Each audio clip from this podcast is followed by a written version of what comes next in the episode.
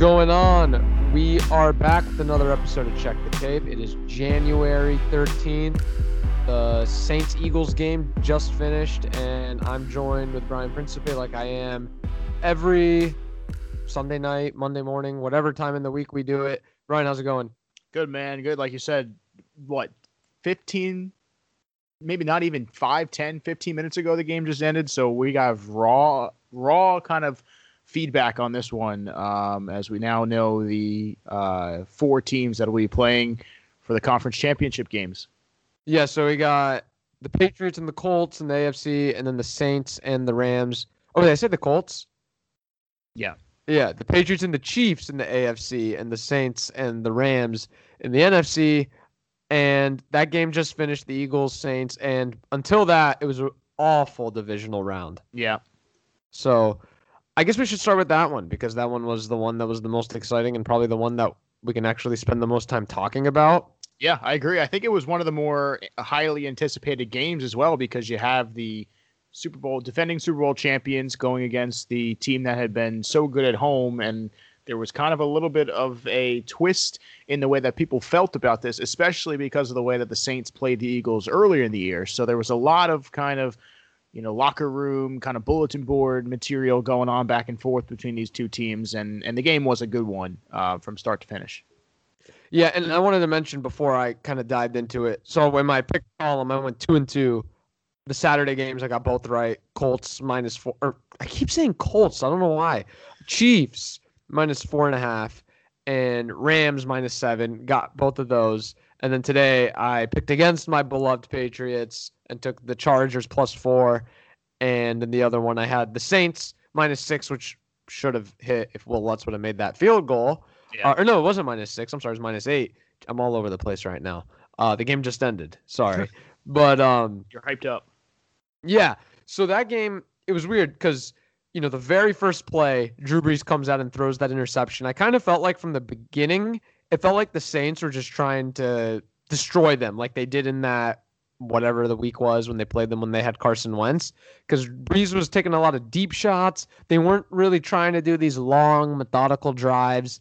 And after those deep shots weren't really working, that's when they kind of changed and went to the methodical drives. In the third quarter, there was a stretch where they had an 11 minute drive or something like that. I saw a stat that that drive they had was more was longer than uh the amount of time the Chargers had the ball in the first half against the Patriots. Man, that's crazy. So they had that. They gained over 100 yards on that drive. I, I didn't know if you knew this, but a football field is over 100 yards.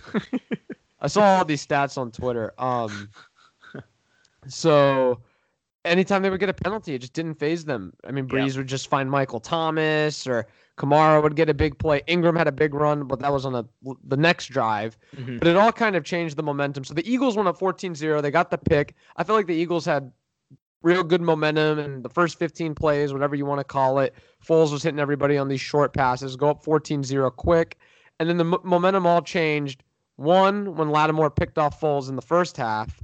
And then the and then the Saints kind of got stopped by the Eagles. There was that third and one. And Fletcher Cox, I believe it was Fletcher Cox, stopped whoever Kamara. the running back. It was Kamara. I don't know if it was Kamara Ingram. I can't remember. Yeah. Um, I should remember. It just ended, but I have it's all these thoughts are just jumbled together right now. Um, so they get stopped. Pederson denies the penalty, and I agree he should have because I thought the Saints would punt it. But then Payton goes for it yeah. with Taysom Hill, and it kind of all just shifted to the Saints' momentum from that point. Yeah, there's a lot from this game that you can pull from and, and kind of put the blame on on Doug Pederson. That decision to decline the penalty, I don't think you can kind of point to because no. of where they were at on the field, the time of the game. Nine times out of ten, a coach, almost every coach, is going to punt in that situation. But Sean Payton's just a different kind of coach, and you got to roll the dice and say, you know what, we stopped them. It's fourth down, and, and we're going to keep them where they're at. And you know they just had the good play on, and they weren't ready for the fake. And you have Taysom Hill, who's everyone loves to call, you know, the switch Swiss Army knife and can do it all. And that was the perfect play for him right there. But when we get deeper into this game, there is a lot that you can pull away from here, and you know you kind of scratch your head for some of the decisions that that Doug Pederson makes, especially probably the most defining moment in the game on the last interception where it goes through the hands of, of Alshon Jeffery. We can go into it right now. They had the opportunity to take that play to the two minute warning. Right. And it just seemed yeah. as though they rushed that play. And yeah. whatever you want to call it, I mean, Alshon Jeffery has some of the most sure hands in the league. I don't know if, if they were not all ready for that play. It was a quick developing play. They all just seemed rushed at the line. It didn't make any sense to me. They were within striking distance at that point in the field. Take take your time. There's still two minutes left. I be, and I believe they had a timeout left as well. So that just that was bizarre to me. I would have thought that they would have slowed the game down there and and and let it go to the two minute warning. And instead, they try to run a play, and, and the game is ended on that play right there. They may have had two timeouts there too. And Burkhardt, when uh, they before they ran it, he was basically saying, "Oh, they're going to take this down in the two minute warning," and then it was he was shocked that they yeah. decided to snap it and run a play. And yeah, I you know I like that theory kind of that it was all rushed and Alshon Jeffery wasn't ready or whatever you want to say. And what a what a way for the Foles magic to end on an yeah. interception, right? Yeah. Yeah, well, the other thing too is, I th- I do think you're right that they had the two timeouts because what I, the other point I wanted to make was that very early in the second half, they had to burn a timeout because of a delay of game situation. Right. So wouldn't it have been? I know that Kamara ended up icing the game with with the long run on third down, regardless. But wouldn't it have been nice for the Eagles, even though they have the interception, to have three timeouts there and and force them to pick up a first down? Essentially, the Saints, once they got the interception, they didn't really need a first down. They the Eagles would have had what like 15, 20 seconds at most right. if they didn't pick up the first down. So so two situations there where they weren't ready to start the second half. They had to burn a timeout immediately. And then that rushed play for me were the two big ones that that it just Pederson. it didn't make much sense to me.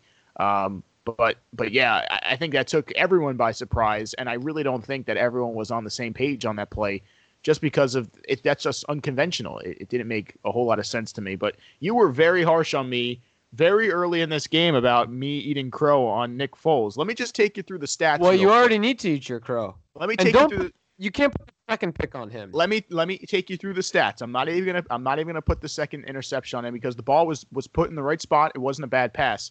So on those first two drives, he was eight for nine, 113 yards, and two total touchdowns. One on uh, in the air, and then one on the rushing touchdown for a yard after those two drives, so basically after the first quarter, he was 10 for 22 for 88 yards, and then the one interception, which was his fault, and then the second one, which went through the hands of Jeffery. So two interceptions. Come on now. Come on now. Well, this is he it's has over. won a he's won a yeah it is well it's over in terms of what obviously their season's over I don't want to hear it's over I don't want I don't want to hear this whole thing that you know he's this you know miraculous quarterback that should be heralded as this you know champ of course he won a Super Bowl but he's not everyone puts him on this pedestal that he is above everyone else but everybody did it in like a humorous way you know I I don't think so I think it was for a while and then it all kind of changed this year where you know, obviously there's a conversation of, well, you know, are they going to sign him? Are they going to resign him and and let him be the quarterback, or are they going to sign and trade, or are they going to let him walk? What what are they going to do? What's well, the deal with with Carson Wentz? These are all questions that are going to have to be answered by Philadelphia, and of course they don't win this year, so it doesn't make it even easier. If they won the Super Bowl and have to answer those questions in the offseason, it makes it a whole lot easier. Now they lose in the divisional round and they have to answer all these questions. But to me, this was this was your typical Carson uh, uh, Nick Foles game here. That they he, he, was he was under pressure. They had a better defense against him. They knew how to play him, and to me, this is what I would have expected out of out of Nick Foles. And this it's not like he's been this miraculous, you know, throwing for 400 yards, five touchdowns. It was the same thing last week. It was the exact same thing last week. To answer your question about the whole Wentz thing, I think that ship has sailed. I think Foles has to be the guy over Wentz. So the only situation I would think that they would they would get rid of Foles is that they'd have to basically do a sign and trade. They're not they're not going to just let what, him go. What are you talking about? What are you talking about? A sign and trade? Like you franchise him and then trade him? Basically, to get they have to get some. If they're going to let him go, there's no way they can rationalize just letting him walk. No one's well. They don't have that kind of power. No one's gonna trade. Uh, no one's gonna trade for Foles on the tag. I would I could see a team like Jacksonville doing that. I could see I could see a lot of teams doing that. Why would why wouldn't they take a, a chance on that? If you're the Jaguars, why wouldn't you take a chance? You know, I I said that, and then I kind of think I'm going to backtrack because, you know, you'd would you rather have Foles or Cousins? Uh, well, I would. considering the money that they're paying Kirk Cousins, I don't think that the Vikings are a. So if you uh, took a fly, yeah, if you took like a one year flyer out on Foles as opposed to Cousins on that, it's not that long term. I think his contract's only three years, but you know what I mean. Right. No, no. I, I mean, what's what's the harm in that? You're what are you going to lose? A couple of draft picks, maybe? Yeah, you're getting a you're getting a Super Bowl MVP. That's um, the only way that Philadelphia will allow him to go. I think. Otherwise, Carson Wentz is done in Philly. I think they should move on from Carson because, you know, their season was over when they lost that Cowboys game, and then Foles comes in. They rip three straight. They beat playoff teams, by the way, when they win those three. They beat the Rams and they beat the Texans, make the playoffs, beat the Bears, and then, you know, they have the ball on the final drive with a chance to beat the Saints. I, I don't know how you could go back to Wentz, especially everything Foles did last season too. And it's not like Wentz was good this season, you know? He was no. good. He was good in 2017 before he got injured. So there was never a question uh, last offseason, even though Foles did win the Super Bowl, that they were gonna have this debate. There was never a question. This season, it is a question because there's far have, more questions this at the end of this year. And I think for me, there's not really a question. I'd go Foles. I just I'm done with Wentz. I think it's that's just such a. I, and I mean I I think that clearly they are a better team with with Nick Foles, whether you know it's what we talked about a couple of weeks ago, where they just seem to play harder for him. The, the and Foles seem... actually and Foles actually knows how to throw the ball to Alshon Jeffery. Yeah, and that I mean, the problem is is that there's going to be a lot of people in that organization that are going to say, "Are we really going to allow our quarterback that we drafted to be our franchise quarterback? Are we just going to give up on him after a basically one year, half a year?" Right, that's gonna, and that's going to be a tough question for a lot of people in the in the Eagles organization. And at this point, there's no real way you can keep both of these guys. At this point, well, no, you can't because Foles is about to be a free agent. Right. So, the last thing I want to talk about that game before we move on to the others is kind of the Saints' defense and how, you know, those first two drives they were just getting bullied by the Eagles. Yeah. They weren't getting to Foles at all. He had all this time and they really came on yeah. um, after that point. Lattimore was insane. I kind of forgot about him and how good he was his rookie year. Yeah. And he, you know, he had the two interceptions, did a good job covering Jeffery. So that was um you know, that was nice. Yeah, real quick too on uh, on the other side of, of the field defensively. I just thought it was very bizarre how in the first game in the game in the regular season that the Eagles played New Orleans, they found a way to shut down Michael Thomas. He was almost a non-factor in that game. Um, he was unguardable. Does he have the that, best hands in the league? I mean, he doesn't drop very many passes. I think he has the highest. Maybe him or or DeAndre Hopkins. I think Hopkins, DeAndre Hopkins yeah. had no drops all year. So I mean, it's got to be one of those two guys. But how do you so clearly when you when you look at the Saints offense, you're pointing to probably three players outside of Drew Brees that you have to say these guys can't beat us. One of them is Alvin Kamara, the other one probably is Ingram, Mark Ingram, and then the third and probably most importantly is Michael Thomas. They had a game plan for him in the regular season. They didn't win the game obviously, but they had a game plan for him. Were able to take him out of the equation and it was like they had no answer for him whatsoever today he was open every play. it was ins- like every single play that he, he caught a pass, it was almost uncontested.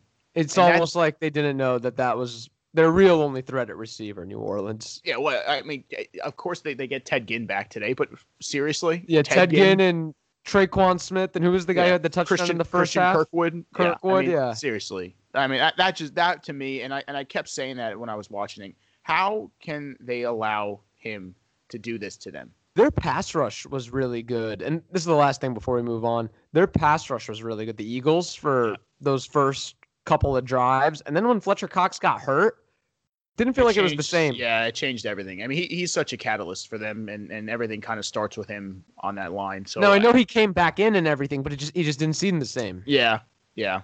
So let's move on to the next one. Can we go to uh can we go to my team? Let's go for it, man. Uh, the New England Patriots they won against the Los Angeles, not San Diego, Chargers. 41-28 was the final score. This was the best game the Patriots played all season. Well, I'll tell you why it was their best game offensively because they finally realized that James White is the kind of receiver out of the backfield that they need to use. And I've been saying this to you for what all year. All right, you act like this is something I don't know though. But but this has been the thing for probably since week 12, since Sony Michel came back. They had yeah. they had taken him out of the equation, and I I mean I to me from the outside looking in, and I don't follow the Patriots nearly as much as as of course you do, but outside looking in, it felt as though that those last five six weeks of the season that they were just going to say, you know what, we we're not going to overuse James White. We're going to take him out of the equation because we want him healthy for the playoffs. Just smart because he has miles on him too. We would rather not have these teams see what he can do the last couple of weeks of the year. That's to me what it felt like at the at the end of the season. And then they said, yeah. all right, playoff time, we're going to release we're going to release him, and 15 catches out of the backfield that was I think a, it was a it was he a tied, record. He tied the record. Yeah, he was like one short of it too uh, when he had his amazing Super Bowl Fifty One. Yes. Uh, yes. Performance. And then and then with that with all of that that allows Sony Michel to be a good running back. so Sony Michel had his best game. He had over 100 yards, three touchdowns. You know, I still don't like Sony Michel, not because I don't think he's a good player or anything. It's just I don't feel the need to use a first rounder on a running back unless it's someone like transcendent like Saquon. Because I think Saquon's a transcendent guy, and I'm not just saying that to kiss your ass or anything. Because I don't need to kiss. Your ass. Well, the thing is, too, they, no? they got they got um, the wrong running back too out of Georgia. They got the wrong running back, and then I look at a guy like Phillip Lindsay who was undrafted, and he's as a rookie, and he's just so much better than Sony Michel was this season. Yeah, I, I but that, that's that's the thing. This that whole they have to get Rex Burkhead out of the equation. I know he scored a touchdown, but he he, he it's it gets to be too crowded to me. It just you don't want to. And I understand keeping guys fresh and keeping the rotation the way it is, but when you start mixing in three running backs, there's just no flow to the game. How could they ever possibly get into a rhythm when you have two guys that kind of complement each other, similar to Kamara and Ingram, where you have a guy like James White who can catch the ball out of the backfield, not really going to run the ball a whole lot, and then you're able to open up the running game with that and use Michel. That to me is much more beneficial to the Patriots, and clearly that's what was the difference. That so, uh, that ability changed the game for them. So this was also Brady's best game all year. Edelman was looking like the Edelman of old. The Again, thing, on guard, no one was able to, to, to to cover him. The one thing though that um, has stayed the same for the Patriots pretty much all year that happened in this game. Gronk was a non-factor in the passing game. Now he had some really good uh, blocks and he was really big in you know the blocking game, I guess. Um, but he was not effective at all in the passing game. He had one reception for, I believe, 25 yards. He was a non factor for the most part. And that's kind of been the story with him all year. He's on his last leg. Is he going to be done after the season? This could have been his last game in Gillette Stadium very well. And they didn't really throw it at him either. He had the pass interference call on the very first drive when it was third down. And then after that, Sony Michel gets in with the one yard touchdown run. But Gronk was a non-factor in the passing game. I'm hoping, I'm having my hopes that he's going to have his one big game next week against Kansas City. I mean, if he's going to have it against any defense, it's most likely going to be the Chiefs. Uh, I, I clearly that, that's been their that's been their weak link all year long. However, I just don't. And this has been the like you said, this has been the theme all year long. It's not like we should expect, you know, unless similar situation where they were just holding on holding him off. But I don't think that was ever the case all year he's just not the same dynamic player that he was. Yeah, I mean, he's taken a lot of hits years ago. I, clearly, I, I mean, there was always the comparison between you know Kelce and Gronkowski, and for years Gronkowski seemed to be the better player, and then he took the hits, he took the injuries, and Kelce kind of avoided those. Was able to play full seasons. Only had one major concussion injury. Well, hold on, hold on. I wouldn't say Kelce surpassed Gronk until this season. Uh, no, I, I'm just to this year, or you're saying that he's suppressed him in a previous year? No, like this was the year Kelce kind of right. That, that's that's what, that's what I'm yeah that's that's what I'm getting at here is that he is he, the ability for him to stay on the field and not take those injuries and, and play full seasons and and kind of avoid the wear and tear that Gronkowski has has allowed him to stay at a, a level that Gronkowski has not been able to stay at And so, that's hold on, that's hold on. We're we're getting off topic here a little bit. So the the Patriots just beat the Chargers. There's not really much to talk about from the Chargers' perspective. You know, their very first drive, they tied it 7 7. It was third and 15. Rivers hits Mike Williams after he missed them, or after Mike Williams dropped the uh, catch on the previous down, and then he hits Keenan Allen for the touchdown. But after that, it's just all Patriots. They took the ball to start the game. They didn't look back, scored on their first four drives. There's not really much to talk about, but I just wanted to mention with the Chargers, is this kind of it for Philip Rivers? You know, it's that's a good question because you know he's not young. He's not a young quarterback anymore. He's he's right up there with Eli and and Ben Roethlisberger in that late 30s range. I do think that of any of those quarterbacks, he seems to have been able to extend his career longer than I think those two other two guys will be able to. Yeah. With that being said, I mean they had their best year under Philip Rivers ever this year. Feels like they, this was it. and, And and, how they only made it to the divisional round. So that speaks a lot right there. What is what does Anthony Lynn do? I don't know. I, I don't. I if you if you dropped if you dropped somebody that has minimal football knowledge but can you know understand that oh like I'm watching a game that Sean McVay's coaching. He's clearly an offensive coach. If you said okay, I want you to watch the Chargers the entire year and tell me what Anthony Lynn's forte is, there's no chance that they could tell you what Anthony Lynn Now they were clearly coaching. they were clearly outcoached in terms of preparation, and they weren't ready for the Patriots at all, right? But like you know, you know I, in game, like what's his thing, Anthony Lynn? Like, because this off they have so much talent that sometimes I feel like, oh, they could win this twelve games with anybody, you know? the thing is, the thing is, and and you know, maybe I mean, uh, clearly they they were out coached. Bill Belichick is a better coach than Anthony Lynn, but you know, you also have to to to sit back and say this is a team that you know a week ago was in Baltimore. They fly back to California and practice there for three days, and they come back to the East Coast.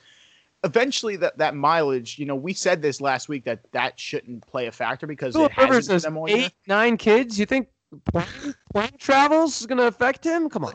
listen, it, it's it's late in the year. I'm not making excuses, but eventually that has to catch up with a team. And it's nice that the Patriots had a full week off to prepare. They knew who they were playing. They were able to, you know, rest up and get their guys healthy and and and create a game plan that was going to re- revolve around their two running backs. And that's what they did. And Yeah. that's that's why and clearly you can see it because the top two the top two seeds in both conferences advance. That's why the the regular season is so important because you want to be able to get the bye So- and be the one two seed because clearly it has a massive advantage, and you saw it this year. So I wrote about this on the picks column I had on the website, checkthetape.com in case you don't already know. The last time that the top two seeds in each conference advanced was 2015, and before that it was 2004. So this isn't really a common thing, but the trend over the last couple of years has been the top seeds advancing. And when I say the top seeds, I mean the number one seeds. Every year since 2013, the number one seeds have played each other in the Super Bowl, except for 16, where the Falcons were in the Super Bowl because the Cowboys lost who the Cowboys were the one seed, and they lost to Green Bay in the divisional round. So we could be headed to that again with the one seeds. Um, let's wrap up these other games real quick, and then I just want to talk about like some more big picture storylines because there really isn't that much to talk about with these other games. I mean, they were kind of they were blowouts, just like the You know- Patriots you know- one. You know the Dallas the Dallas game was was good. It, it had some moments. It just you just saw the difference between McVay and and their coaching abilities between that and his ability to get them ready and he, the one thing you could say about Sean McVay is that he lo- like and you and you've pointed this out for for weeks upon weeks. He loves to burn timeouts. He really does. does. He does. That's his big fault. And and the challenge on the Gallup play was bizarre, but you got to give Dallas credit. Yeah, I Um, didn't get that at all. Like, how could anybody watch that and say that wasn't a catch? right. All right. I, I almost I, I was like, wow, they might challenge this and rule that he was in the end zone. How about that? And it Yeah. was, he, he wasn't in, but that would have been bizarre. Um, but you got to give Dallas credit. I mean, they they they found a way to win at home uh, last week. You mean you mean L.A. no, Dallas. Oh, last week you said Right. okay. Yeah, they they find a way to win last week, and they pl- and they play the number two seed tough at, on the road. I mean, it wasn't. Mm. I, I do think I I, they played a lot better than I thought they were going to. I, I really did. I really thought they played well. They, they, the big problem was is that Zeke couldn't get going. They never Zeke got couldn't Zeke. get going. I kind of feel like, and you know, this is going to be the fallout for the Cowboys fans is that Dak's going to get some big contract out of this, and Garrett's going to get extended. And I feel like you know, I, am not a I'm not a Dak hater. I actually kind of like him. I don't think he's like the worst quarterback, but Garrett I do think is the worst coach, like one of the worst coaches. Because if you watch this game and you saw the offense by the Rams with all the misdirection and the blocking schemes, and you know both Gurley and C.J. Anderson went for over 100 yards. Dallas's offense is so vanilla. There's not really much going on. They just pitch it to Zeke or throw or hand it off. Not really much going on. I don't know why they don't run RPOs. Um, why they don't have the quarterback why, like they have. Yeah, why they don't do uh quarterback draw or quarterback runs, design quarterback runs. And that was the thing when they when they were so good, uh, his rookie year, Dak, when yeah. they were the number one seed. That was what they were doing. They were kind of leading the charge on on this innovative new style of offense. You had the young quarterback that could run, and you had the great workhorse running back, and they were they were working off of those two guys. And and it just all kind of it just went away. It, it, it it's bizarre. They, I just the Rams were better coached. Like their offense was no, they, that, that was it. Yeah, that was it. I mean, yeah. McVay, McVay. Say what you want about the you know the timeouts and, and the weird challenges, and, and that is that's going to be a given every every week. But he is clearly a better coach than I would say twenty eight other coaches in the league potentially. McVay. Yeah. Yeah. We'll we'll get into the uh, coaching carousel a little later because I know you love that. Yeah. Um, do you want to pour one out for our guy Malcolm Brown? Oh man, he had his time to shine. He so, if, in case you didn't listen, like all regular season, and maybe you're one of the new, uh, we went from maybe ten to thirteen people now who listen to so this. If you're one of the three that have that have just started. Yeah, uh, Malcolm Brown. I asked you in week whatever it was. I think it was before they played the Saints, uh, the Rams in the regular season. Do you know who their backup running back is? And you had no clue and it was this guy named Malcolm Brown. And then Troy Aikman goes on to say, uh, what did he say? He said, you know, I I, I tell you, Joe, this is Malcolm Brown. He would start on uh, a lot of other teams in this yeah, league. That was like his. He had a, he had this like a, his crazy play against the Saints where he had he like tiptoed on the sidelines and scored a touchdown. Yeah, and I was just like, what the hell are you talking about? Well, well what did I say? What did I say yesterday? Troy and uh, and uh, Joe had had some good commentary uh, last night where they were going back and forth what was what did it, what was I, I I brought it up to you? I, it's losing me right now. What was? Oh my god! It was about uh the coaching carousel. Was it? I, about cup of coffee with McVay. Oh, that's right. Yeah, yeah. Yeah, save Anyone, it, save it. We're yeah, getting to the coaching yeah, carousel. That's right. That was but a good one. Malcolm Brown got injured, and then the Rams now have a backup that everybody knows, and C.J. Anderson, who is just as effective as Todd Gurley was. Jeez, yeah. I mean, and has been that effective since he's had to play. I mean, he's been he's been good for what five weeks now that he's been on the team, and how about a, that's going to be somebody that's going to be in the market for a multi-year contract uh, based on his performance. And he got cut by the Panthers, cut by Jon Gruden and the Raiders, and now no, not the Raiders, himself, the Panthers. Panthers and the Raiders. He was he was picked up by the Raiders after the Panthers. Oh, well, he didn't play a game for the Raiders. Uh, I don't know if he did. I probably because remember they lost they lost Lynch and they picked up they picked up C.J. Anderson. I don't think he played though. You're right, but still, this, he, he was on the streets not playing, and now he finds himself in probably the best offense you could ever imagine to be a running back in. First of all, uh, and now he's playing very well.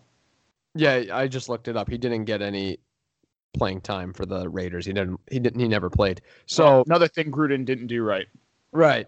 Uh, let's just tack that onto the list. But okay, so the Rams win this one. Their offense was just on another level. Dallas, you know, they beat Seattle last week, but this week they actually played an offense. I wrote about this in the column where the guy calling the plays wasn't a complete, I don't know, is idiot the right word? Do I want to call yeah. Brian Schottenheimer an idiot? No, I mean he just was. It was inept play calling. I mean, I don't know what to say. I don't. I, I don't like to call guys in the NFL idiots let's get to the final game. Indy versus Houston. Right? No, why am I screwing? You, I, I you can't stand Andy. You can't stand the Chiefs. You're you're so out on the Chiefs right now because they got to play your boys. No, I just I don't I don't know what it is. I'm like I forgot about them. But yeah, so the Chiefs and Colts. that was another boring game. Chiefs offense, Mahomes, it was too good for all of it. There's not really much to say. Um, the Colts never really got it going. So much for their great offensive line. Yeah, I was gonna say this was the first time that they really looked they looked bad. Uh, and we talked about last week how Andrew Luck never seemed to be under pressure and he's just cool in the pocket. This was the exact opposite. They were they were overmatched uh, yesterday. Yeah, and you know, every time the Chiefs got the ball, it seemed like they were going to score. I think they scored their first three drives. Now, one of them was a field goal. The Colts got that one play though where they blocked the punt, and then they mm-hmm. got into the, and then they blocked the punt and scored off of it, and they made it 17-7. But then the Chiefs get the ball and score right away with that. Well, they missed the field goal at the end of the half too. Yeah, and Vinatieri missed an extra point later. I think it's time for him to hang it up. When you have a white beard like that's all white, all gray, um, it's time to go. Like, well, what more? What more could he want at this point? You know what I mean? Like he has the scoring. Well, he the, has the paycheck. He has the record. I mean, the paycheck. Yeah, I guess yeah, that would be nice. I think but, that's pretty nice, right? Yeah. I guess that's true. Yeah, I mean, if he wants to work and make a living, I guess that makes sense. But Janikowski or Vinatieri, which one should hang it up first? Janikowski. Vinatieri still he, Vinatieri still looks like he's in shape. You know, Janikowski has definitely put on some put on some pounds and. Did you see? He, did you see what? Um, did you see what Charles Woodson tweeted?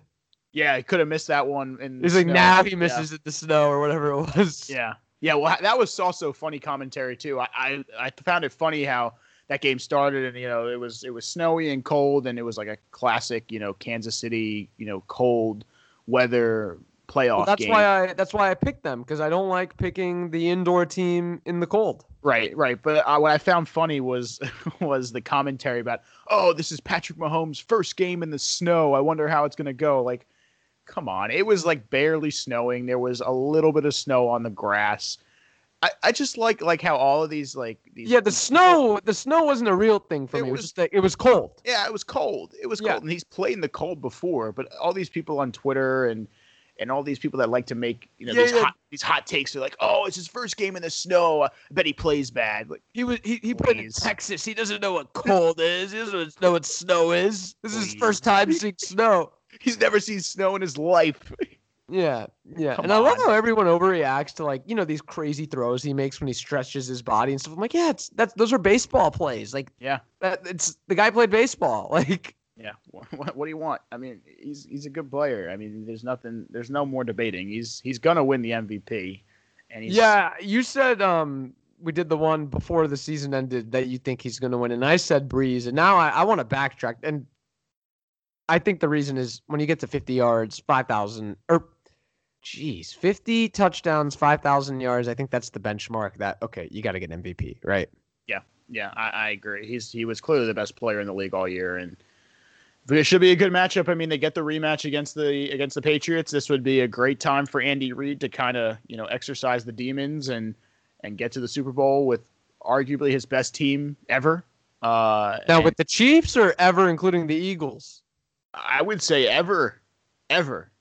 I, I mean, he is the best quarterback he's ever had. Much better than McNabb ever was. Yeah, Vic I mean, during that one season was really good though. They, they yeah, they, that offense was was 2010 lights, lights, out. But this is a this is a better team. I mean, better offense, more more weapons. I mean, really the only weapon on that team, that Eagles team, was was DeSean Jackson, um, and a lot of other you know kind of lower tier. I think Torrey Smith was on that team too.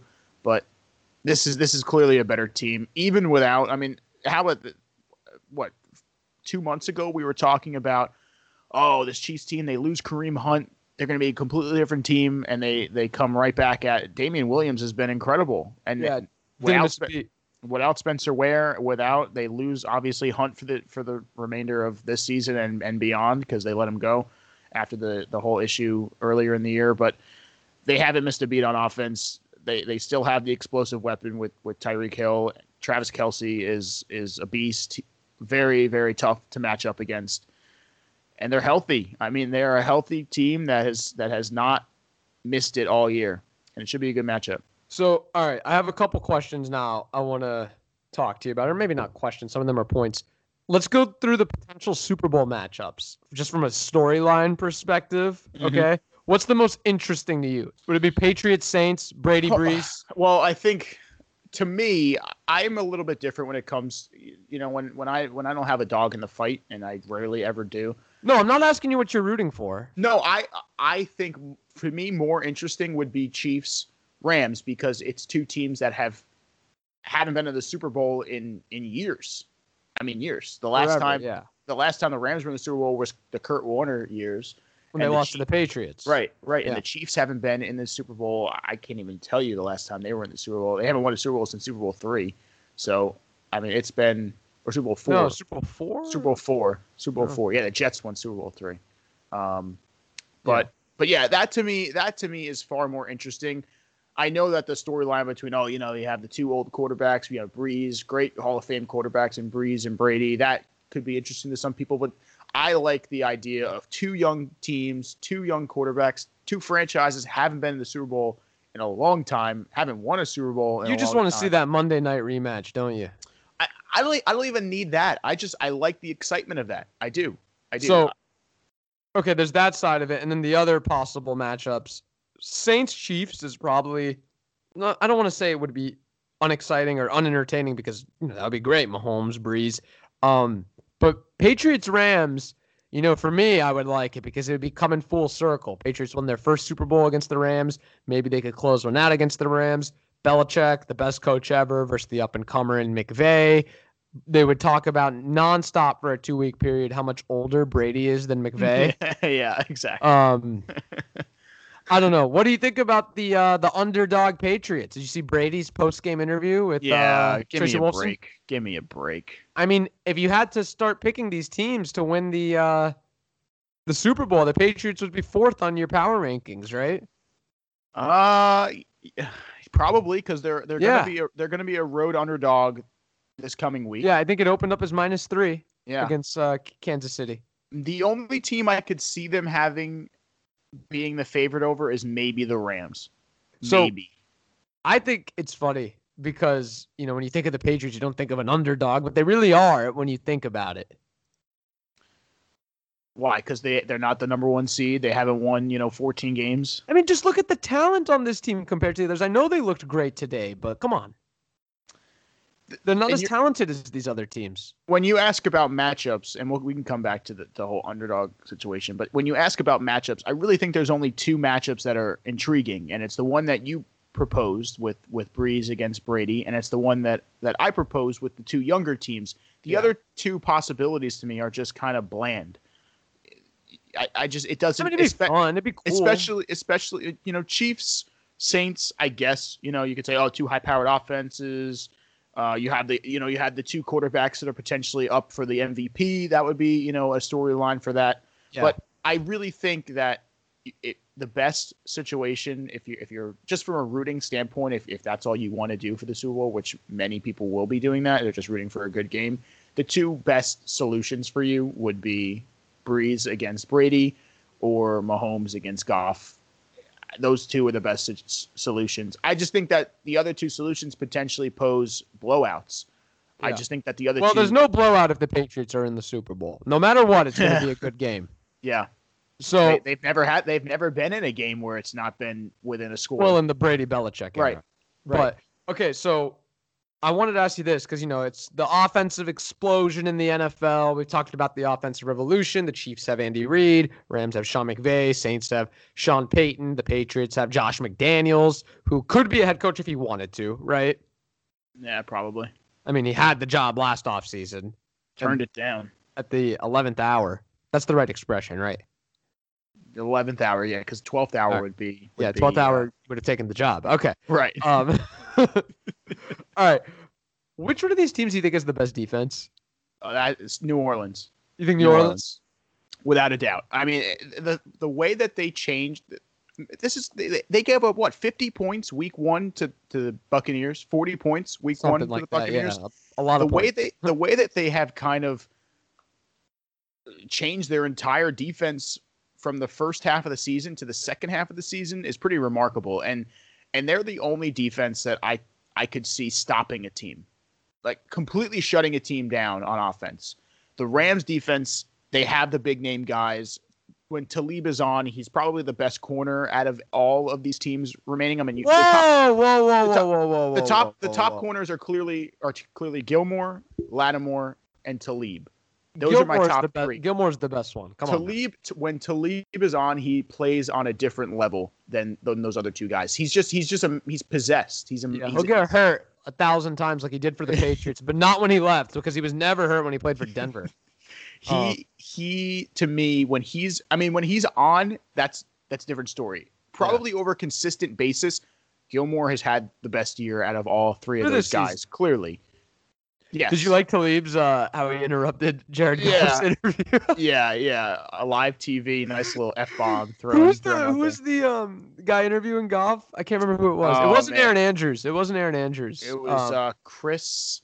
trying to think of his. I can't think of his last Whatever. name. did you Chris see how he Myers. audible? Did, like, did you Yeah. see how he audible? Like m- removed it right away. Yeah, he, he had the mic. He had the mic out, ready for something to say, and then he snapped that thing back.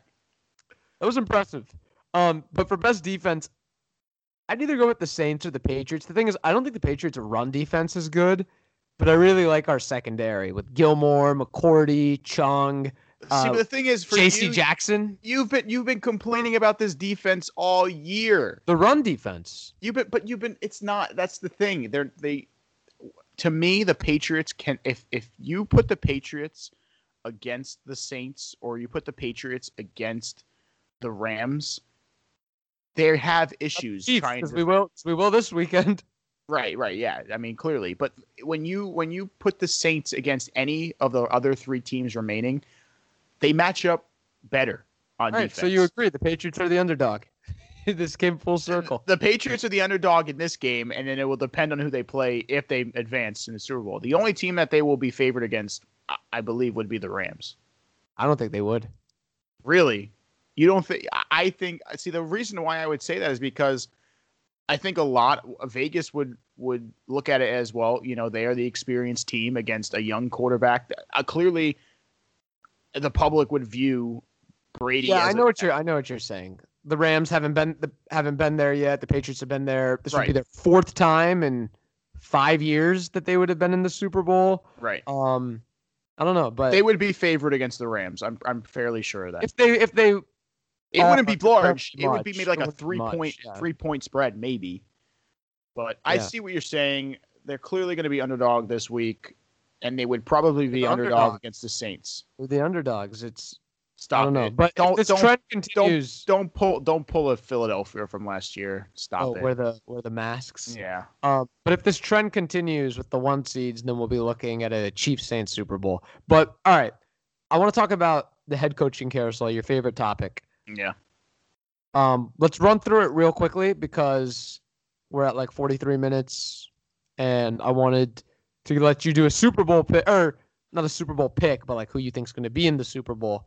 Um, I'll do mine when I write.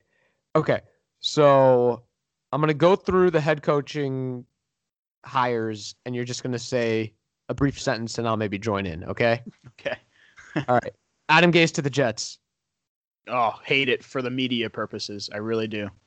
All right. I liked him. I just didn't think he had a lot of talent in him. I just I don't think I, don't, think he's going to get that talent with the Jets either. Well, so- no, he's not. I mean, he at least he has a at least he has a quarterback that's a little bit better than than Brian All right, he's, Tannehill. he's got to be fast. Let's go. But uh, yeah, Dolphins, Brian Flores, which is not official yet, but I have no opinion of that all whatsoever. right, you want me to answer this because he's on my team? yeah, Um, he ran one half of, like one side of the ball for one season. head coach. Yeah, and it's not like our defense was anything phenomenal this season. It was fine. It wasn't great. It wasn't Defensive head coach doesn't make sense to me in today's Right. NFL. okay. Got to be faster. Zac Taylor, Bengals, which seems like it's that's what it'll be. I don't get that one either. It just Goes back to what Aikman and uh, Buck were saying. If Right, if you have a cup of coffee. with McVay, yeah. It's crazy. And you know, I don't know if all these offensive coach. I mean, they're obviously not. All these offensive coaches are going to be successful because that's just the nature of the game. It's, um, but you know, I do think you should go for these offensive coaches, and this is the way the league is going. And if you hit, great. But you know, more likely than not, it's hard to hit on Right. these coaches. So I don't know. I like the gamble, but I do think teams have kind of gone crazy with trying to find the next McVay because he's not just this genius offensive mind. He's also just a great leader, a great yeah. head coach. He has this culture of openness and he allows the players to come to him. He doesn't think he's bigger than anybody. So I don't know if other head coaches will copy that same method that McVay uses. Okay. Who did I just say? Zac Taylor? Yep. Who's next? Uh, Vic Fangio. Hate it. Absolutely hate it. It's the exact opposite of where teams should be going in the so NFL. I liked it when I thought Kubiak was going to be the offensive coordinator. Right. But he's not. And now they got this defensive minded head coach, and the NFL is going away from that and going towards the offensive minded head coaches. And I thought Kubiak would just run the offense. But without that, I don't know. I don't really like it. All right, yeah. what's next? Um, Freddie Kitchens. You know, I get it because he was involved. I'm sure that they they wanted a guy that had a tight rapport with the quarterback and and with the offense. I get that one. That one sort of makes sense to me. Yeah, the offense kind of took off when he got promoted to offensive coordinator in replace of Todd Haley, and Baker kind of took off from that point too. So I get that one. I just wanted Lincoln Riley to be there because of hmm. you know the whole college, yeah. uh, NFL, whatever. I've always liked that when that happens. I really liked it when the Celtics signed Gordon Hayward. Now that hasn't really worked out, but he had a freak injury. So, um, okay, let's go to the NFC coaches. Arians to Tampa. I like it. I do. I think Bruce Arians has good years left in him, and and it makes sense for a team on offense with a quarterback that has just kind of been dysfunctional. So I well, do think he can they, bring some stability. This is how they rationalize keeping Winston for another year. Right. Um, what else is there? Uh, your boy Cliff Kingsbury. Yeah, let's talk about him. No, I don't watch college football. You don't watch it as much as you used to. I watched. I watched it when he was when he first came in. I mean, I was big into college football. So he, he went 35 and 40 at Texas Tech. Got fired. Was gonna be the offensive coordinator at USC, mm-hmm. and he backed out of that to become the head coach of the Cardinals. This is kind of weird. This is you know is, uh, is this what's his name all over again? Who was the guy who was the Alabama offensive coordinator? I'm blanking. Uh, Kiffin. Yeah, Lane Kiffin. Lane Kiffin all over again. Well, this is you. You said you like the the risk by the um with with Taylor, Zac Taylor. Um, I think that I see this not as him sim- specifically, just all of them. Right. No, I see this as a similar, you know, kind of low risk, high reward kind of situation. He's a young coach. He's been he's been able to work with good quarterbacks. If you think about it, he had Mahomes, he had uh, Case Keenum, he had uh, Baker Mayfield at one point as well. If anyone needs a quarterback coach with with a young yeah personality, it's Josh Rosen. He well, was, they might take Kyler Murray. Did you see that? Well, the Kyler Murray also, as of right now, is demanding what fifteen million dollars from the A's to play baseball. So When's that could that be an, that's tomorrow. Tomorrow, yeah. That'll be fun. Um, so, so you like the risk on Kingsbury? You know, I, I, it, I can see where people get upset about it because you know he only has you know has an under 500 record, but I, it's a it's it's a calculated risk. You take the chance. It's better than a defense than Vic Fangio. I can tell you that much. All right, last one. LaFleur to the Packers. Matt LaFleur, the former Titans uh, offensive coordinator. Yeah, this one is one that you you and I talked talked about. This makes no sense whatsoever. I never watched the Titans offense this season and thought, you know what, that's a good offense. Do you remember that game I think it was Monday night. I think it was against Houston. I'm not 100% sure, but it was a primetime game, and there was this one play where it was a fourth and one, and they needed to convert. They were in uh, the red zone, I believe, and the offensive play call was to throw it to the backup tight end for a rushing attempt. You remember this? I don't remember. I don't, but it was not even the backup tight end. It was like this third or fourth string tight end. I was like, what the hell are they doing? So this guy is apparently an offensive genius because he was on. and now McVay's... he's got to coach. And now he's got to be the head coach of of Aaron Rodgers. Yeah, and he was on McVay's staff last year, so it goes back to the whole. He had a cup of coffee, cup of coffee. with Sean McVay. So I don't know. None of these hires are really like. I don't know. None of them are making me scream. But you know, they always turn out to have one or two good ones. You know, Nagy yeah. was probably the best one from the previous year, right? Yeah, and and Frank Reich, I think too. And Frank Reich and maybe Vrabel. Yeah, that's the it's still out. I mean, I think that, out. yeah, I think he's a good he's he's definitely the right kind of coach. Whether or not he's successful there is is another thing. Okay. I do I think uh, if I were to rate if I were to tell you which I, one I think is the best one, I like the Arians hire. I really do. I think Well, that that can work out. I like Arians. I just think Winston is unsalvageable, and I think he's a bust. All right, give me your prediction for who is in the Super Bowl. I know these games just ended, and Right. you haven't had a lot of time to think. Yeah. But uh, just just do it. Just From do the, it. from gut reaction. And I know what you're gonna say, anyways. so you, so you think you think I'm going to say something that I might not say. So I'm I'm going to go. I like I like the home teams. I like the Chiefs and the Saints. I do think that that it's just been it's been chalk all all playoffs. Why go away from it at this point? I like the matchup for the Chiefs at home. It's it's just different for Kansas City and and the Saints are a better team than than the Rams. They are. And I and I like Saints don't And- lose in that dome. They and don't I like them at home as well. Exactly. They don't lose in that dome. Uh, even though they were down 14-0 today, but uh, they didn't Yeah. lose. They didn't Maybe lose. not Um, do you wanna do you wanna overreact to anything, Mr. Overreaction? Because I- listen- Colts. I think the Colts can make the Super Bowl. I did. I did it, but I didn't. But I said I didn't pick them to win. I th- I said Well, I, think didn't ask you who win. you were picking. I said Did I I? think they could win. They could. If I was going to pick any team from from Wild Card Weekend, that was the exact quote. Any team from Wild Card Weekend that could win the Super Bowl, I said the Colts because I thought they were the better of of all those teams. With that being said, I didn't think they were going to win in Kansas City. Well, none of those wild card teams won. Right. Right. Go. Actually, it was pretty underwhelming. We thought we were going to have some good matchups, and most of those wild card teams got blown out. Yeah, I wrote that I think divisional weekend is the best two day spirit or two day period in sports. Better than the consecutive two day. Better than the Thursday and Friday in March Madness. Oh, Uh, I would. I disagree with you on that one. Well, I think I was. uh Actually, I didn't say I thought it was. I just said like it's up there, neck and neck with March Madness. Th those two days of March Madness. I mean, any anyone could watch that. You don't even have to. You could know nothing about. It. But it's sports. the it's the quality versus quantity debate because you expect these games to be better quality in the March Madness. You just got all these games now. These games kind of sucked, and the Eagles Saints game was it even that good of a game? I felt like the Saints just had the ball the entire second half.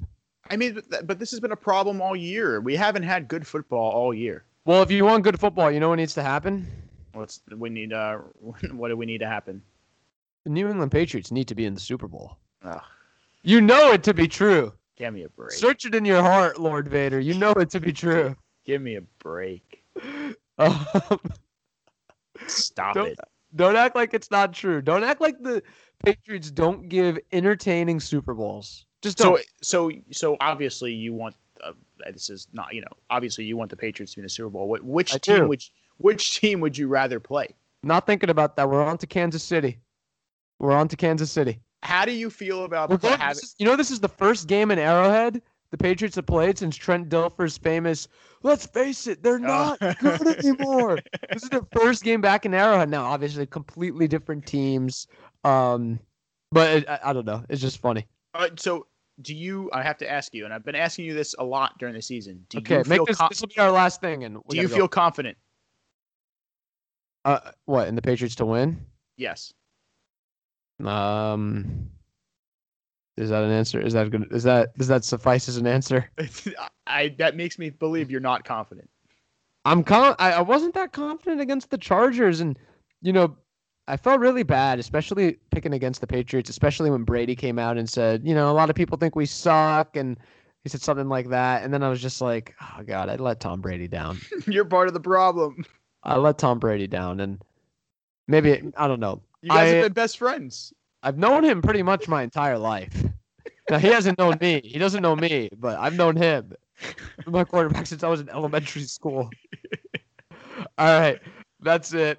Thanks for listening. We will be back back Monday actually, or like later in the day Monday, I think. After the um, holiday. The holiday on Monday. yeah, so we'll be back then to do week or not, not week. We're past the regular season to wrap up the conference championship games and kind of look forward to the Super Bowl. You want to do like a podcast during Super Bowl week? Um, doesn't have to be that Sunday, but like, look at this on the fly producing. Uh, we can just go over storylines and what who we think could have a big game or whatever. Yeah, you want to preview the Pro Bowl? No, no, I not not even no. All right, thanks for listening. Talk to you next week, man.